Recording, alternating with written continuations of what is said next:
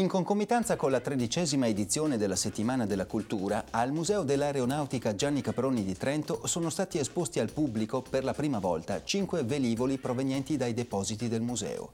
L'esposizione, intitolata La sfida del volo, ha il suo momento più emozionante nel noviplano transaereo, più noto con il nome di CA-60 un gigante nato dalla mente visionaria e pragmatica dell'ingegner Caproni, che al termine della Prima Guerra Mondiale, incalzato dalla necessità imprenditoriale di riconvertire una commessa invenduta di bombardieri, sogna di costruire il primo aeroplano per il trasporto transoceanico di massa. Accanto a quello che rimane di questo palazzo volante, gli altri pezzi della mostra, restaurati secondo i più rigidi protocolli conservativi, raccontano la storia di 50 anni di aeronautica, una storia fatta di entusiasmo, coraggio e incredibili progressi tecnologici, così evidenti nel confronto tra il design Space Age dell'elicottero Manzolini Libellula e la delicata struttura del biplano Ansaldo A1, decorato sulla fusoliera da un elegante San Giorgio e dotato ancora delle sue originali e romantiche ali in seta.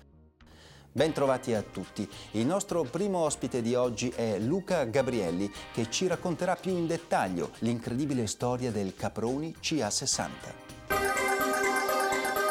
Siamo di fronte ad uno fra i progetti più ambiziosi della storia aeronautica mondiale. È il Caproni 60 transaereo, un aeroplano del 1920 creato da Gianni Caproni per un ambizioso obiettivo trasportare 100 persone da una sponda all'altra dell'oceano. Ecco, ricordiamo, siamo nel 1920, cioè quando nessuno aveva mai pensato di poter raggiungere un obiettivo così alto. L'aeroplano viene costruito, viene testato in volo sul Lago Maggiore nel 1921. L'aeroplano funziona, ottiene dei significativi risultati, ma alla fine per una serie di incredibili incidenti eh, finisce distrutto e viene quindi abbandonato. Nonostante questo, la celebrità di questo aeroplano fu subito eh, globale. Lo troviamo in un volume di Le Corbusier del 1927, lo ritroviamo in moltissimi film fino ai nostri giorni ed infine in un fumetto di Miyazaki, pensate, del 2009. Lo sfortunato destino del caprone CA60 rende ancora più audace l'intuizione dell'imprenditore italiano che immaginava un mondo in cui tutti avrebbero potuto viaggiare in aereo. Oggi, all'inizio del nuovo millennio, quale sarà la scommessa sul futuro che cambierà il nostro modo di vivere? Lo abbiamo chiesto ai nostri due prossimi ospiti. Se noi domandassimo dei futuristi, dei futurologi, degli scienziati, dei visionari la loro idea del nostro futuro fra 50 anni, avremmo delle risposte molto sfocate.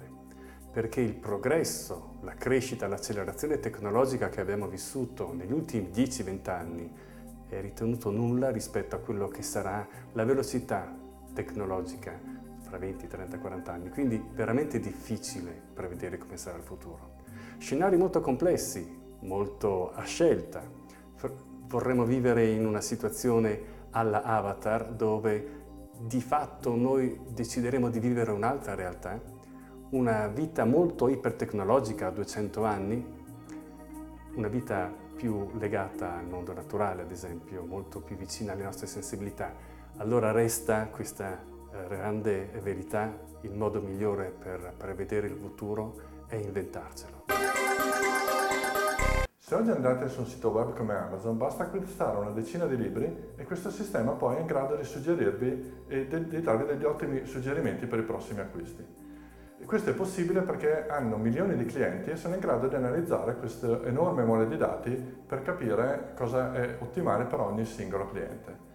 E in modo simile nei laboratori oggi siamo in grado di eh, capire in uno stato iniziale con pochi tratti comportamentali e livelli di tratti di personalità anche molto elevata di ogni singolo individuo. L'unione di questi due tipi di tecnologie nel futuro eh, potrà aprire eh, spazio per eh, tecnologie estremamente interessanti, dove i sistemi sono in grado di suggerire o di dare consigli individualizzati alle singole persone. Ovviamente può aprire anche degli scenari eh, molto preoccupanti di invasione della privacy e questo ovviamente richiederà nuove modalità e, e di ripensare al contratto sociale tra le persone e le tecnologie. Sono interessato al futuro perché è lì che passerò il resto della mia vita. Così scriveva Charles Franklin Kettering, ingegnere e inventore americano. E ora il consueto appuntamento con una buona lettura. Io vi saluto e vi do appuntamento alla prossima puntata di Formart. Arrivederci. Aeroplani, voli transoceanici, mobilità intercontinentale sono tutti ottimi simboli per il secolo che abbiamo alle spalle, quello cioè della comunicazione che abbatte i confini, il secolo dell'interconnessione, della globalizzazione che fa sì, come ha detto qualcuno, che il battito d'ali di una farfalla possa provocare una tempesta dall'altra parte del mondo. Può essere una provocazione forse, ma se pensiamo a ciò che è successo negli ultimi anni, dall'11 settembre fino al rischio default di interi pezzi d'Europa, ed è vicenda di questi giorni, la provocazione invece sembra descrivere bene ciò che è il nuovo millennio, l'economia di oggi, il nostro futuro. Un futuro in cui dovremo adattarci ad avere meno risorse, meno soldi in tasca, essere più poveri, la parola maledetta, povertà, ma dovremo farci l'abitudine. Se il mondo occidentale andrà più piano, tutti noi dovremo abituarci. Così si chiude L'economia giusta, il libro postumo di Edmondo Berselli, scomparso poco più di un anno fa. È un libro che tratteggia appunto cause, conseguenze della cornice in cui tutti noi oggi viviamo. Il secolo del turbocapitalismo, dell'arcicapitalismo, del pensiero unico degli ultimi trent'anni. Ma oggi c'è l'esigenza di ripensare modelli di sviluppo e di vita. Meno ricchezza, meno prodotti, meno consumi. Proviamoci, sono le ultime parole che Berselli ci ha lasciato, con un po' di storia alle spalle, con un po' di intelligenza e di umanità davanti.